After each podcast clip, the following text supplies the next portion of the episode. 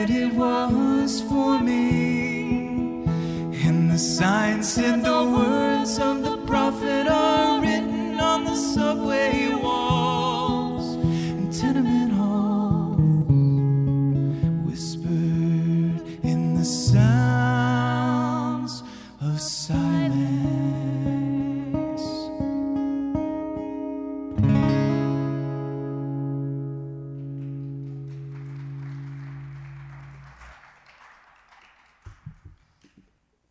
Father, we make so much noise, we speak so many words and say nothing.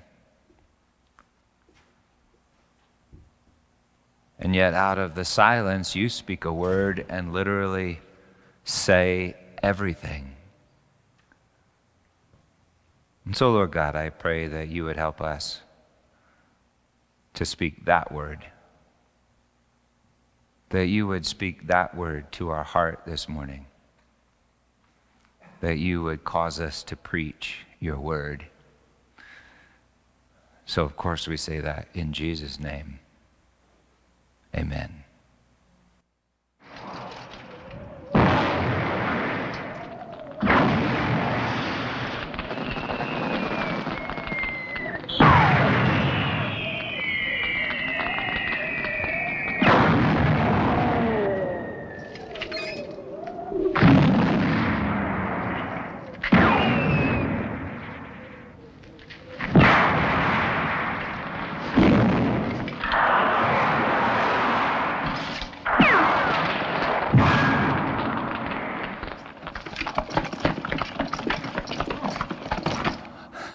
I apologize for that, but that's Tim the Enchanter in the greatest movie ever made, Monty Python and the Holy Grail. And whenever I think of Elijah, I think of Tim the Enchanter. Elijah is, well, some would consider him the most ancient of the people that are referred to as the prophets in Scripture. He prophesied in Israel during a time that I like to think of as the Wild West of prophecy. Read First and Second Kings, and you'll see what I mean. Prophets telling people to do weird things, and then if they don't do it, like punch them in the face, they curse them and kill them. One prophet, teased by some little boys for being bald, then curses them in the name of the Lord, and a she-bear comes out and mauls all these little boys, 42 of them. Is not my word like fire, declares the Lord through Jeremiah, and like a hammer that breaks the rocks in pieces? The word is like a weapon. And in 1st and 2nd Kings, it seems that God lets some pretty immature children play with his biggest guns. That's one thing that's always bothered me about prophets. They can say the most wonderful, amazing, truly God-inspired things and then just be like total turds. I've often complained to God about this. And then he seems to remind me, yes, Peter, this is true. I let them speak my word, and I let you preach it. Well, in 1 Kings 17:1, Elijah says to King Ahab of Israel, "There shall be neither dew nor rain these days except by my word." Next verse, the word of the Lord came to Elijah. That's right, a walking, talking word. And the walking, talking word says to Elijah, "Depart, Elijah, and hide yourself." So for 3 years, Elijah is miraculously sustained by ravens. And a Sidonian from Sidon, a Sidonian Gentile widow. And then after 3 years, the word of the Lord, the walking, talking of the word of the Lord, he tells Elijah to show himself once again to King Ahab. Ahab was married to Jezebel, the Sidonian Gentile princess who had enticed Ahab into worshiping Baal, however you say it, the fertility god, and Asherah, his consort. The worship that worship involved ritual prostitution in order to encourage Baal to mate with Asherah and thereby fertilize the earth. It also involved child sacrifice. And to advance the worship of Baal, Jezebel had ordered that all the prophets of Yahweh be slaughtered. Although Obadiah kept 100 of them alive in 2 caves by feeding them water and bread. Well, in 1 Kings 18, Elijah shows himself to Ahab and challenges him and the prophets of Baal to a contest on Mount Carmel. They send messages to all of Israel, to gather all of Israel, and they gather the 450 prophets of Baal and the 400 prophets of Asherah. Elijah says, "The God who answers by fire, he is God." And everyone agrees. The prophets of Baal lay their bull on the altar. They cry out. They cut themselves. And there is no voice. There is no answer. At noon, Elijah mocks them by literally calling out, perhaps your God has taken a dump. Or maybe he's asleep and needs to be awakened. And they rave on, cutting themselves, bleeding all over the place from noon till 3, which, interestingly enough, was the time during which the sky grew black and the earth shook as Jesus hung on the wood on Mount Calvary. But for the prophets of Baal, quote, there was no voice. Well, Elijah had taken 12 stones and built an altar and named it Israel. He actually calls it, says, "You are Israel." And on this altar on the mountain, he had placed the timbers, and on those timbers, he had placed a sacrificial offering.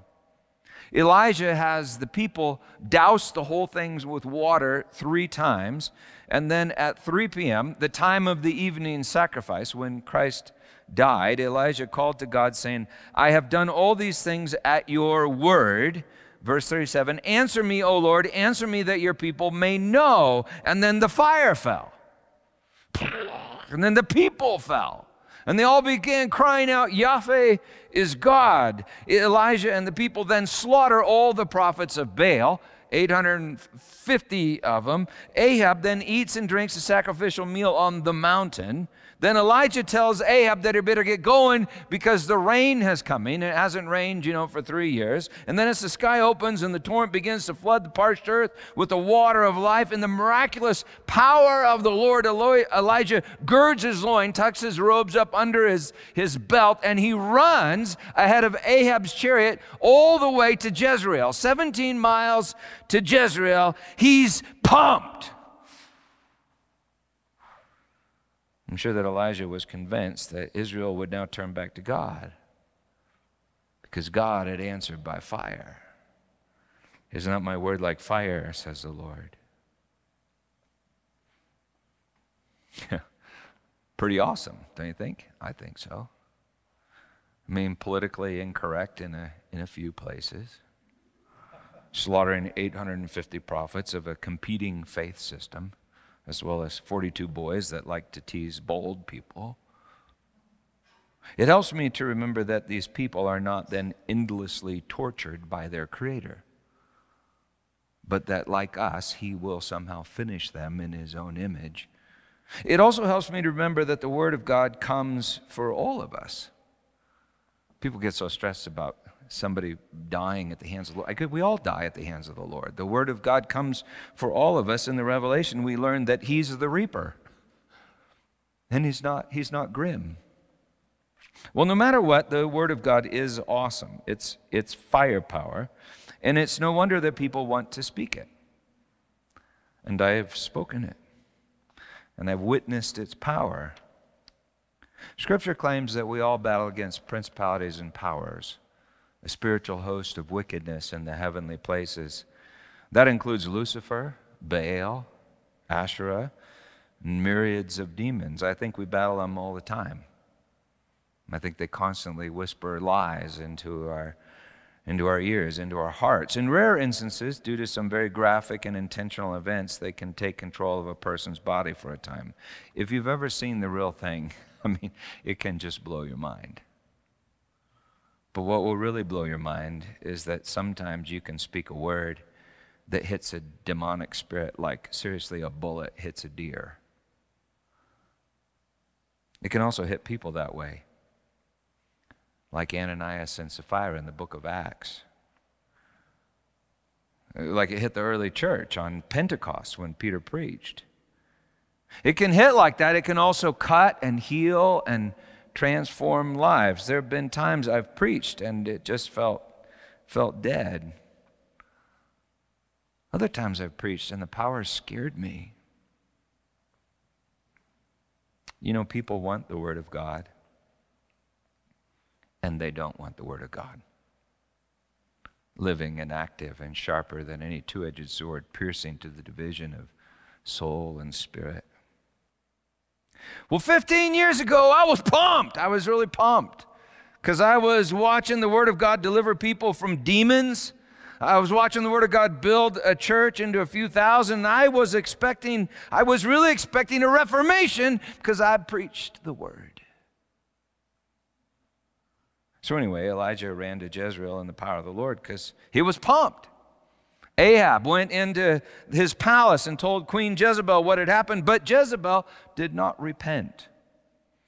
Jezebel flew into a rage. In fact, she sent a messenger to Elijah saying that she had bound herself with an oath and Elijah would be dead within a day. First Kings 19:3, then he was afraid.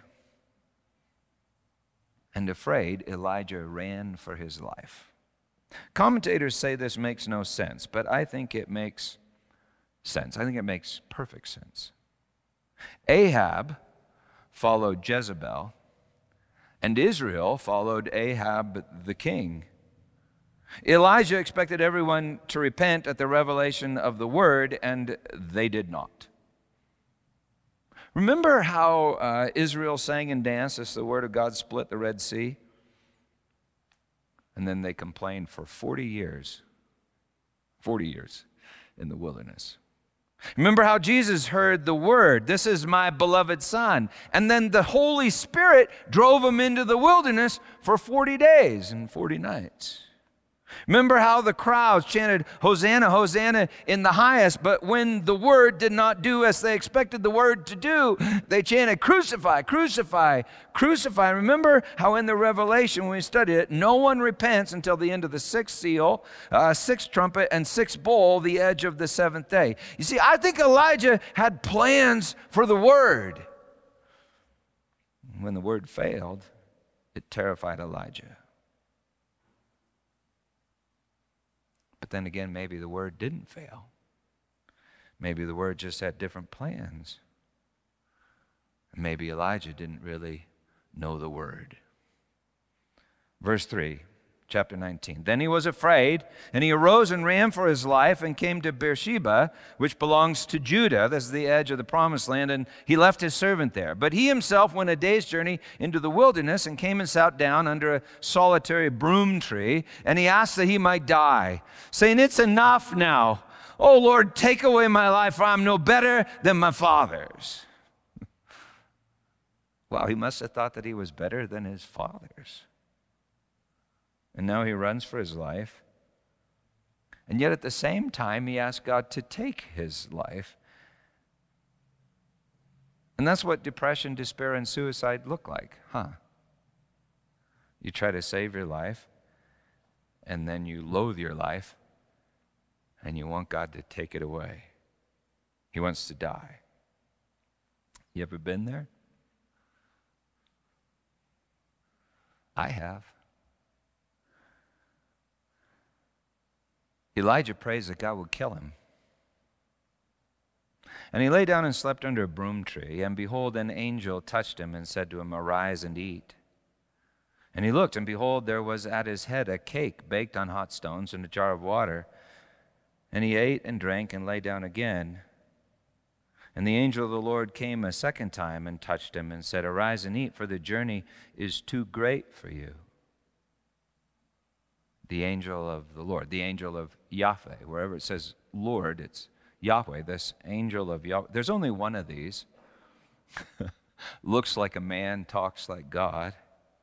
This angel of Yahweh who feeds Elijah with bread and water under this tree. This God-man says, the journey is too great for you, Elijah. What journey? Verse 8, and Elijah arose and ate and drank and went in the strength of that food 40 days and 40 nights to Horeb, the mount of God. There he came to a cave and lodged in it, and behold, the word of the Lord came to him, the walking, talking word of Yahweh, and he said to him, what are you doing here, Elijah? I love that. Elijah spoke the word, and now the word is messing with Elijah. What are you doing here, Elijah? What is Elijah doing there? Mount Horeb, you know, is the mountain of God where Moses received the Ten Commandments. This might even be the cleft in the rock where God hid Moses as his glory passed by and he proclaimed his name. It makes sense that Elijah would go back. You know, when I'm depressed, I drive by the house I grew up in and I think about my dad. It makes some sense that he'd want more instructions. More law. We all do this. We all ask, God, what do you want me to do? The law of Moses is the word of God written in stone. It's knowledge of good and evil that you can use to try to make yourself in the image of God. It makes some sense that he'd want more firepower. When God gave the law to Moses on the mountain, he came down. Remember, he came down in fire. The earth trembled, and there was a continual trumpet blast. Earth, wind, and fire.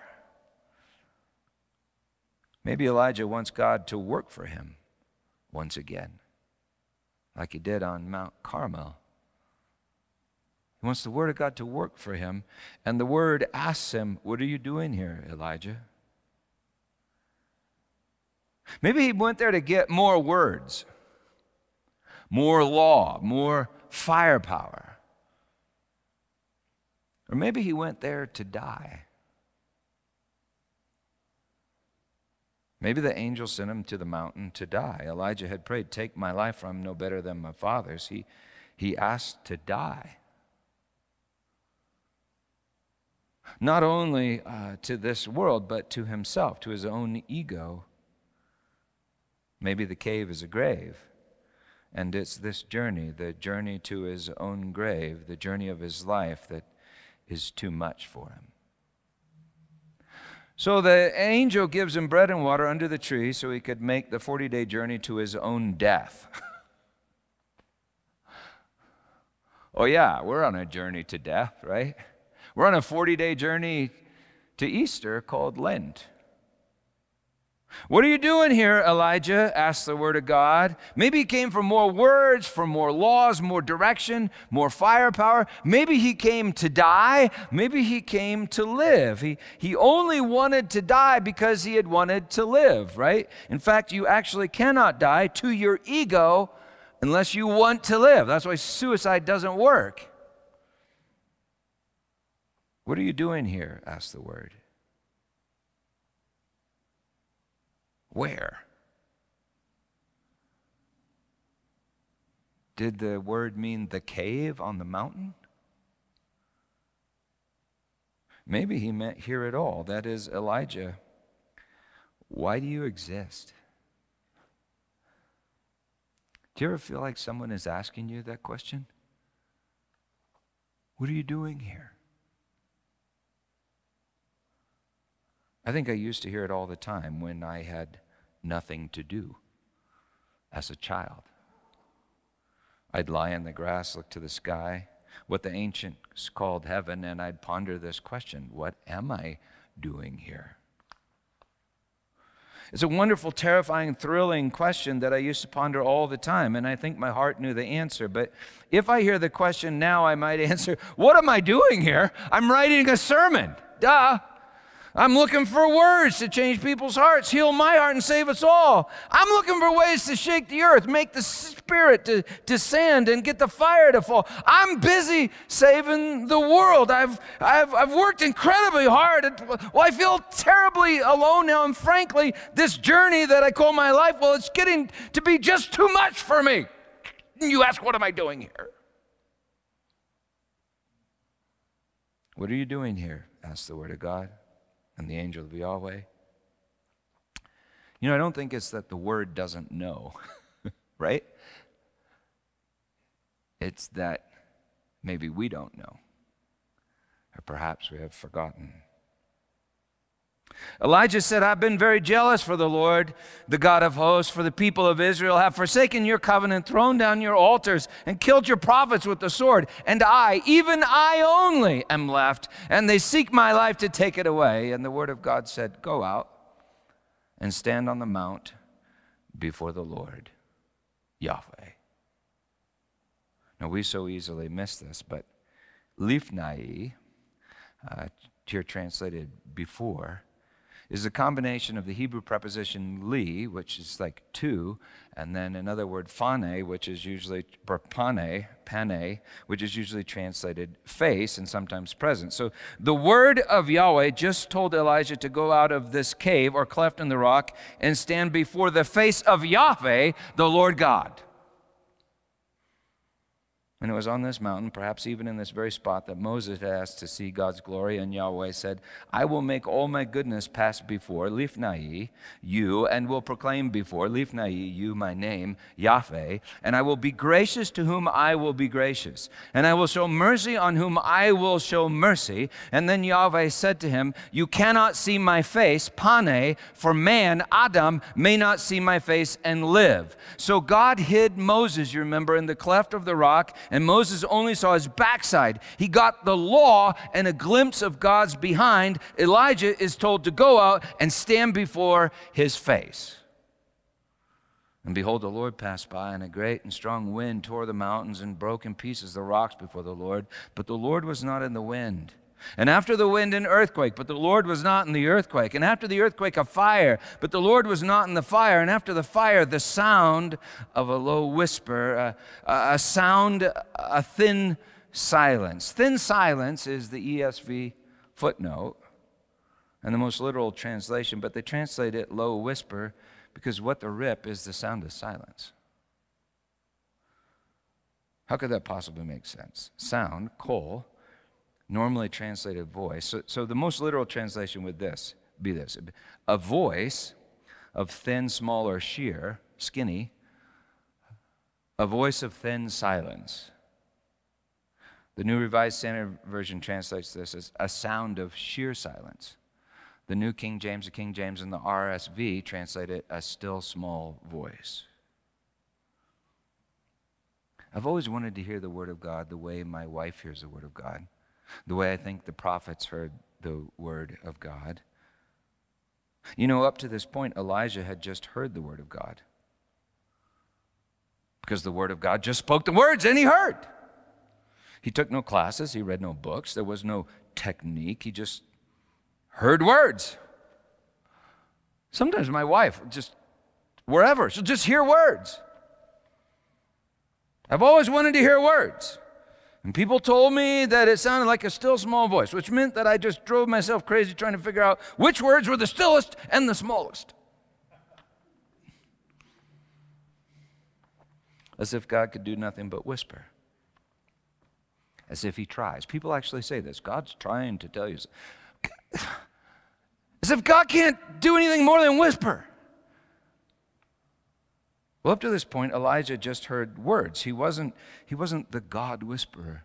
I think God is done.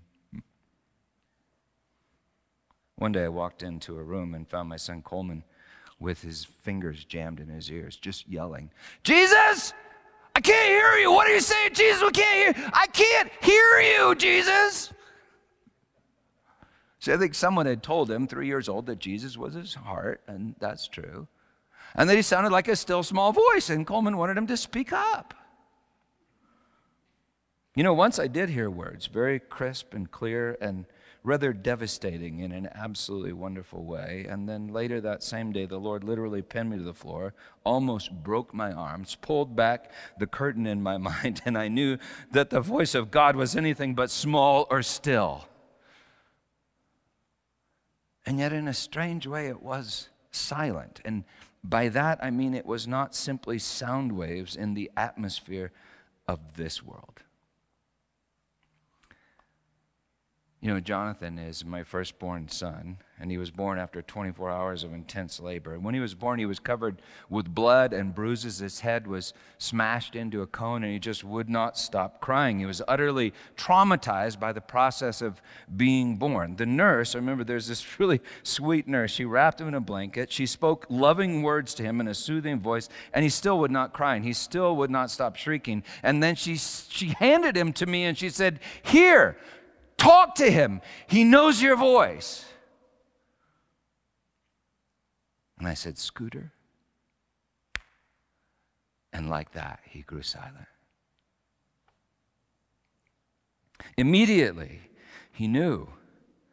He knew he was exactly where he belonged. He entered my rest and fell asleep. It shocked me.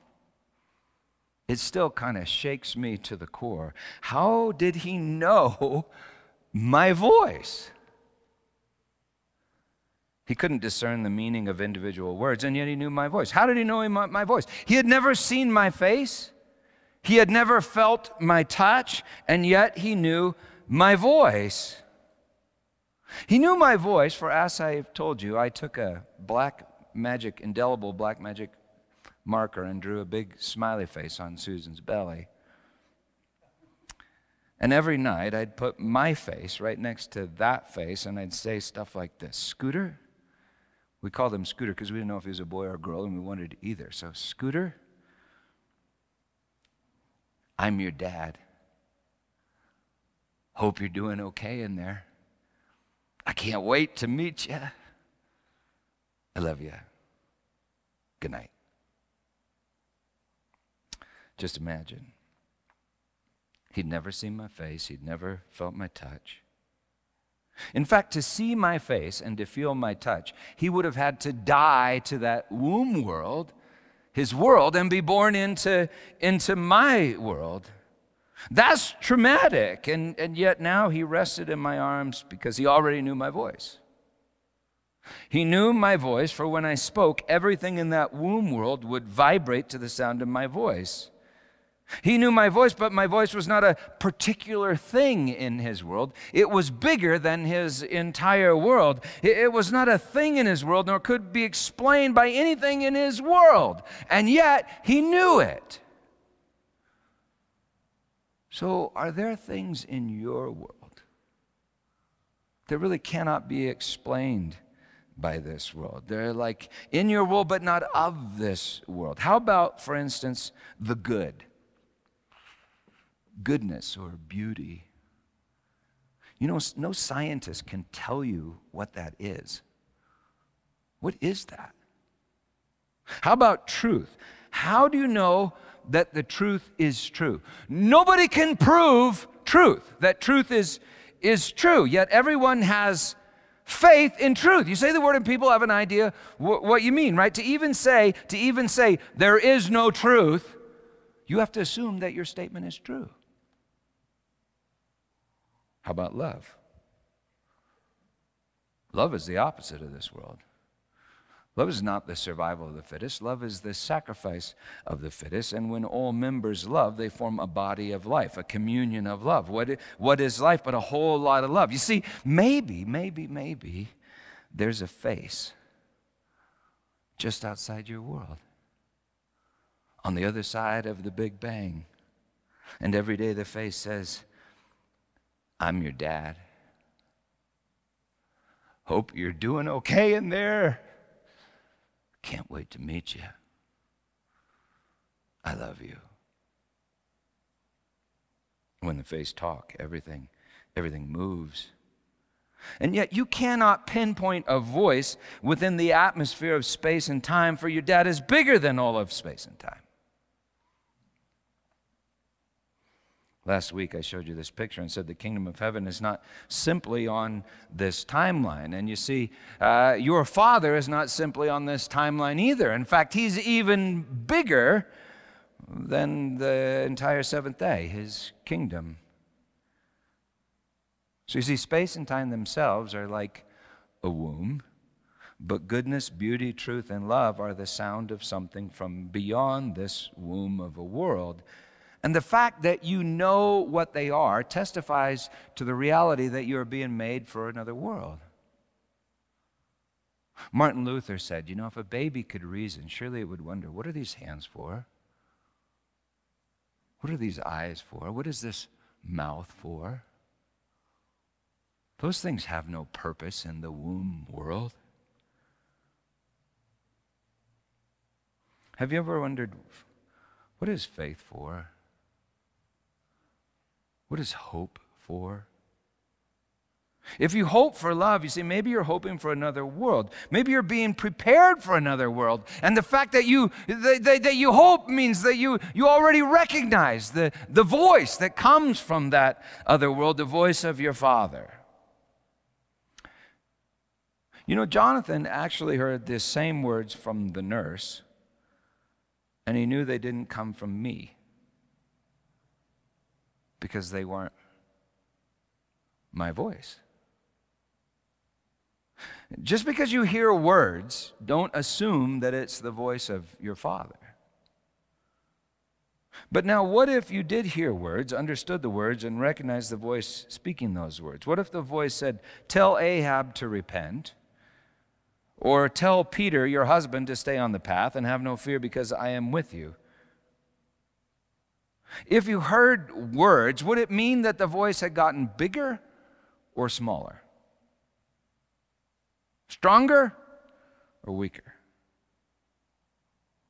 I mean, I used to get so stressed about hearing words, and all the while my entire world was vibrating to the sound of my father's voice saying, I love you. That's what the Lord showed me years ago when he pinned me to the floor after I told him he never spoke to me and asked him to just break my arms if I wasn't listening. I learned that God's voice is not small, and it's not weak. It creates and sustains everything that's anything. So when he speaks, everything moves. And when you hear words, you see, it's not because the voice got bigger, but because the voice got smaller.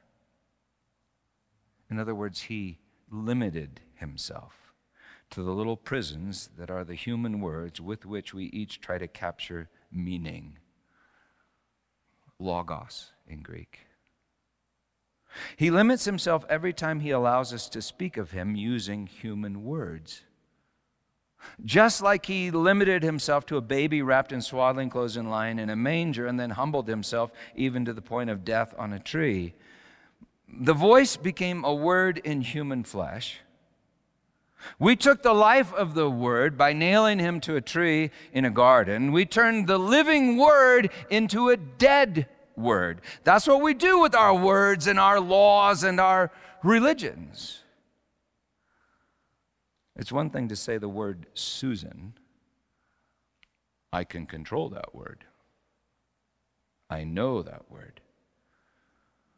But it's quite another thing to look into the face of Susan and seeing her look back at me. It's quite another thing to be known by Susan. There was a time when Adam could look the good in his face. And then he took the knowledge of good from a tree in a garden, and everything died. Love in flesh became law in stone, and life was just some words. When a prophet speaks some words and yet has not listened to the voice of love, perhaps he crucifies the word. When a preacher preaches some words but hasn't listened to the voice of God, perhaps the words are accurate in some way but dead and deadly.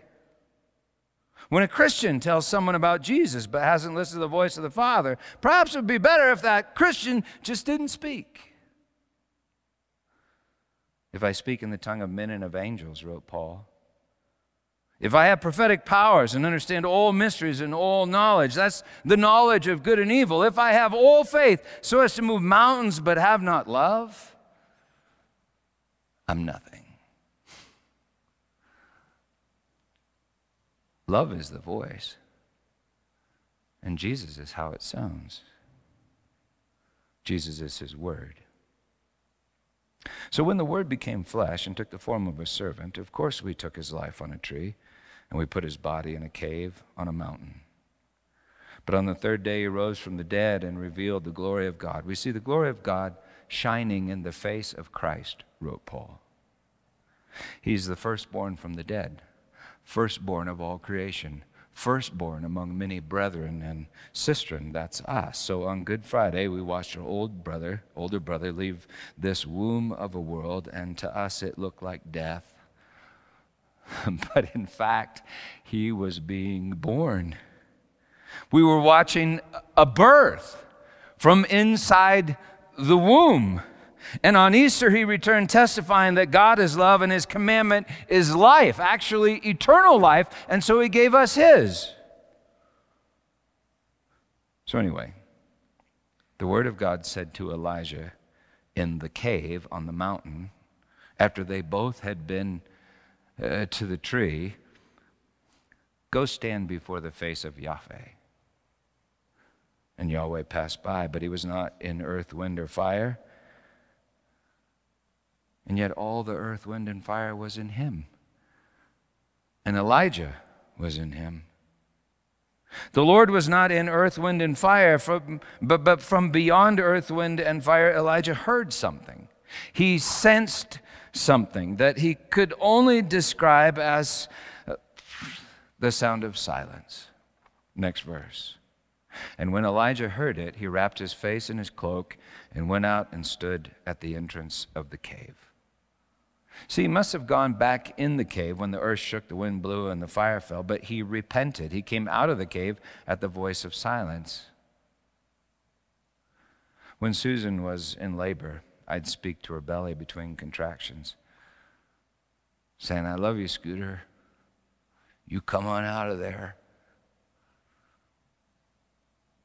6 days you shall labor, and the seventh you will rest. It's a rhythm that ends in eternal rest. You know, I've always wanted to hear the voice of God, and I've been so afraid that I don't hear the voice of God that I just labor and labor and labor. And maybe all I need to do is stop talking. You know why I labor? You know why I look for words to move earth, wind, and fire? You know why I so often find myself talking? I think I'm trying to save you. Save me. Save my world. Save myself. For I've listened to another voice that told me God won't do it. And in fact, it's him that you need to save all of us from. So what is it that happens when we come out of the cave in which we each hide and then stand in silence before the face of I am that I am? I don't think there are words, human words, for all our words are the cave in which we hide, the fig leaves with which we cover our shame. So it's something you do. And yet it's purposefully doing nothing until you realize that all has been done. It's entering God's rest. Sometimes I set a timer, because that's the way I am. I get stressed about what time it is. So I set a timer, and I'd suggest maybe like 20 minutes or so. And then just do your best to stop the incessant string of words that you formulate in your brain. That's what my brain does all the time. And you can do this by focusing on like a word or a picture that reminds you of God. You could picture yourself standing at the entrance of Elijah's cave and then simply become aware of his presence. He's always present. In him we live and move and have our being. He is, I am. Be conscious of the consciousness that is always conscious of you. Breathe and remember that you are the breath of I am. I am the breath of I am, who is love. Unprotected by words, in the presence of love, I realize I cannot justify myself. And my ego begins to die. And yet I do not die. I begin to live in freedom. When I stop justifying myself, I realize that I am justified. When I stop trying to save the world, I realize that God is the Savior, and that with my anxiety and my fear, I've been trying to save the world from the Savior, from God. When I stop trying to create myself, I realize that I am His creation. And it's finished. And lo and behold, heaven is at hand. When I stop thinking about what I have done and need to do, I can just be, which is exactly where I am is now. Now is the day of salvation. Now will the ruler of this world be cast out. Now is the judgment of this world, said Jesus. Now, the evil one can't stand now, and that's where I am is. And I realize I am the breath of I am the manifestation of His word. When I stop speaking words,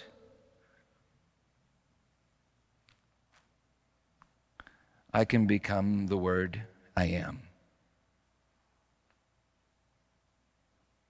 The walking, talking word of God, or at least His body. Verse 12, after the fire, a sound, a voice, a thin silence. And when Elijah heard it, the voice of thin silence, he wrapped his face in his cloak, and he went out and stood at the entrance of the cave. And behold, that means check this out, there came a voice, a sound, same word, to him, and said, "What are you doing here, Elijah?" He said, "Well, I've been very jealous for the Lord, the God of hosts, for the people of Israel have forsaken your covenant, thrown down your altars, and killed your prophets with the sword. And I, even I only am left, and they seek my life to take it away." Now, this is the mind bender that modern people don't seem to get, an ancient story. Storytellers would have gotten right away. Everything in this little dialogue, verses 13 and 14, is exactly the same as that in the dialogue at verses 9 and 10, except that it's no longer the walking, talking word of God with Elijah under the tree and in the cave that asks the question, "What are you doing here?" It's the voice,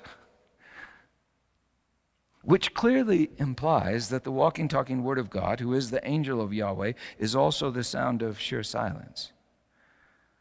And now this voice of the Creator from beyond space and time is not only with Elijah in the cave, he is the very presence of Yahweh in Elijah as he walks out of the cave into a new life. I'm saying the cave is a grave, and the grave is a womb, and the word is a seed from the voice beyond space and time. And so Elijah was just born from above. And now Elijah will not only speak the word of God, he will be who he is, the word of God that is spoken. What are you doing here?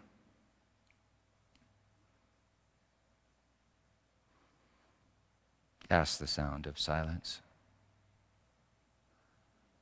You know what I think we're doing here? I think we're observing our own birth.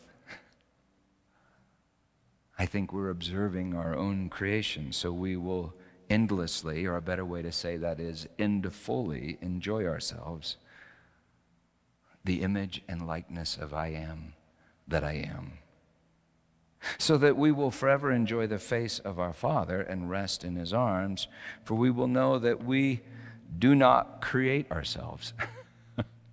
But that we are constantly created by grace, the love that creates all things. And so you see, it's through faith, which means trust, it's through faith that we rest in the arms of grace and become who we truly are. And faith cometh by hearing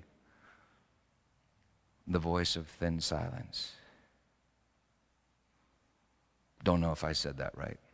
I don't know if I can say that right. But 14 years ago, I'd spoken the word, and the word was fire. I'd watched it literally bind Satan, reveal glory, and grow a church into thousands. In my mind, everything was set for a reformation. All was going according to plan. I was pumped until someone said something to another person at the presbytery of my denomination, and some folks came and said, hey, God can't make all things new. You can hope, but you must publicly confess it's impossible or lose your ordination. Leaders at my church didn't know what to say to our people. They couldn't really argue that the word was wrong, for that's why people had come, and that's what they read in their Bibles. And so they started to say, well, Peter's wrong. I mean, we really can't say how he's wrong. But just know, you just need to know that something is wrong with Peter. At my last board meeting, I begged them to tell me what they thought was wrong with me, and at last they did. Some of you were maybe there. Alan, we were talking about this. You were there watching. They went around the room one after another for about an hour. One would say my leadership was weak. Another would say that my leadership was strong, too demanding. And I'm sure it was both. One would say I criticized President Bush, and the next would say, well, you didn't criticize President Bush enough. Some of the things they said must have been true, and I'm sure some were false, but in the end, I had no words. I just went down to my office, the lowest room in the church. I turned off the light, and then I curled up under my desk in the fetal position, alone in the dark. I don't know how long I laid there, but it was a long time. I thought I was dying. But now I know that I was being born.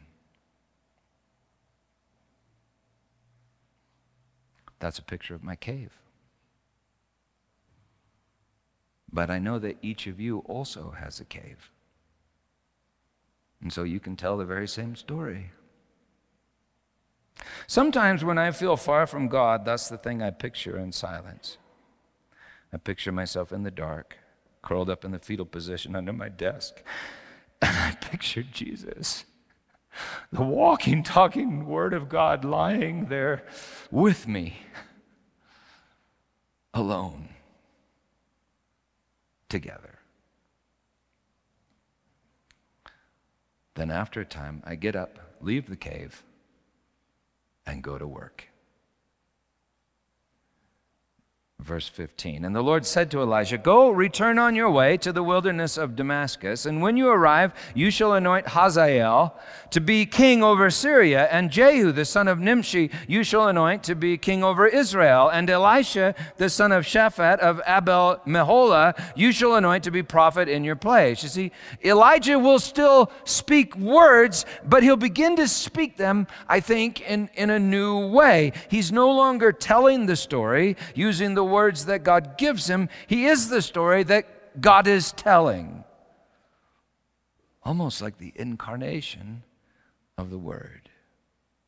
And if you know the rest of the story, you know that this is not, absolutely not, Elijah's plan. It had been going according to plan up until this point, but this is not Elijah's plan. Elijah's told to anoint Hazael, king of Syria, and Hazael will, quote, rip open the pregnant women of Israel and dash their babies to pieces.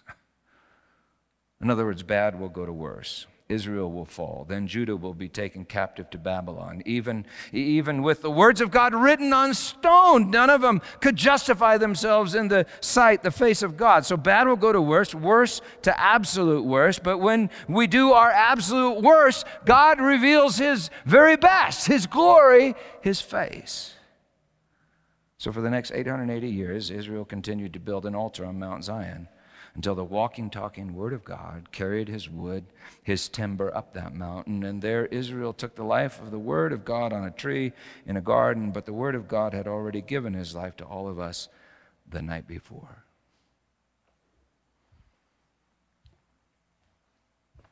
He took bread and He broke it, saying, this is my body, my story given to you.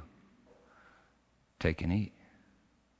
And in the same way, after supper, He took the cup and He said, this is the covenant, eternal covenant in my blood, poured out for the forgiveness of sins. Drink of it, all of you, and do it in remembrance of me. Now, he gave this to 12 guys, living stones, a new Israel upon which he would build his New Jerusalem, his temple, his body, the body of the word. On Pentecost, the fire fell, and you remember they began to preach the word. It's the same word, I think, but they're beginning to preach it in a new way.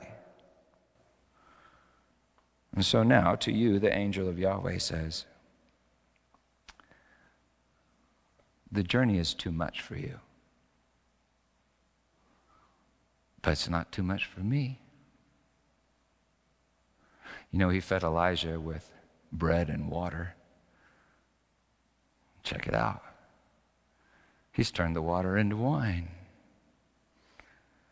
And so I invite you to come take the bread and the wine or the juice. You can come and take it back to your seat and just be still. Be still and know that I am is God. Then place the word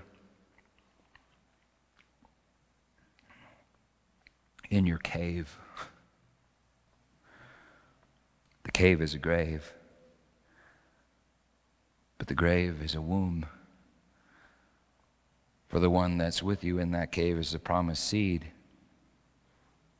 And now you're beginning to understand that you are the word that I am is speaking.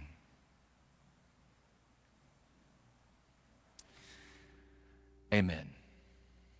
Now, my sermon was already too long, but sit down, because I have to tell you one more fascinating little tidbit about Elijah, because it's important. He didn't die. How's that? Elijah didn't die. If you know the story, he goes on, he anoints Elijah, and he and Elijah are walking along. They cross the Jordan River, and suddenly this flaming chariot and these flaming horses, they come down to the sky. They separate Elijah from Elijah. That's judgment. And then the flaming chariot takes Elijah away. It's really cool when you read about it, because they're so stressed about this that the prophets, they send search parties out looking for Elijah, because they think maybe the Spirit threw him out of the chariot and they would find him dead somewhere on some mountain. And 880 years later, Elijah does show up on a mountain in the promised land with Moses and the transfigured, walking, talking Word of God, who is now shining like the sun because he is the face of Yahweh. You see, Elijah didn't die because he already died at the entrance to the cave on Mount Horeb, where he stood before the face of God. But Moses, remember, he did die. He died and went to his fathers in Sheol, which is sometimes translated hell. So if he showed up on the Mount of Transfiguration, that means someone went and got him. Well, Moses also saw God on Mount Horeb, but you see, not his face, only his backside. So Moses still needed to die the second death, the death of death, in order to live his eternal life. Well, if you believe in Jesus, you're like Elijah. Your body will die, but you, your soul, your psyche won't die. Why? Well, because you already lost it and found it in Jesus. That's why he said, whoever believes in me, though he die, yet shall he live. And everyone who lives and believes in me shall never die. See, I think that's good news. And if you love the people around you, and they're depressed and sad, and they say to you, I want to die, well, you can preach good news to them. You can say, well, let's do it now. Let's stand before the face of our Father, the Lord Jesus, and just give him everything. So stand up, would you? Stand up, and I'm going to commission you. In the name of Jesus, preach the word. Amen?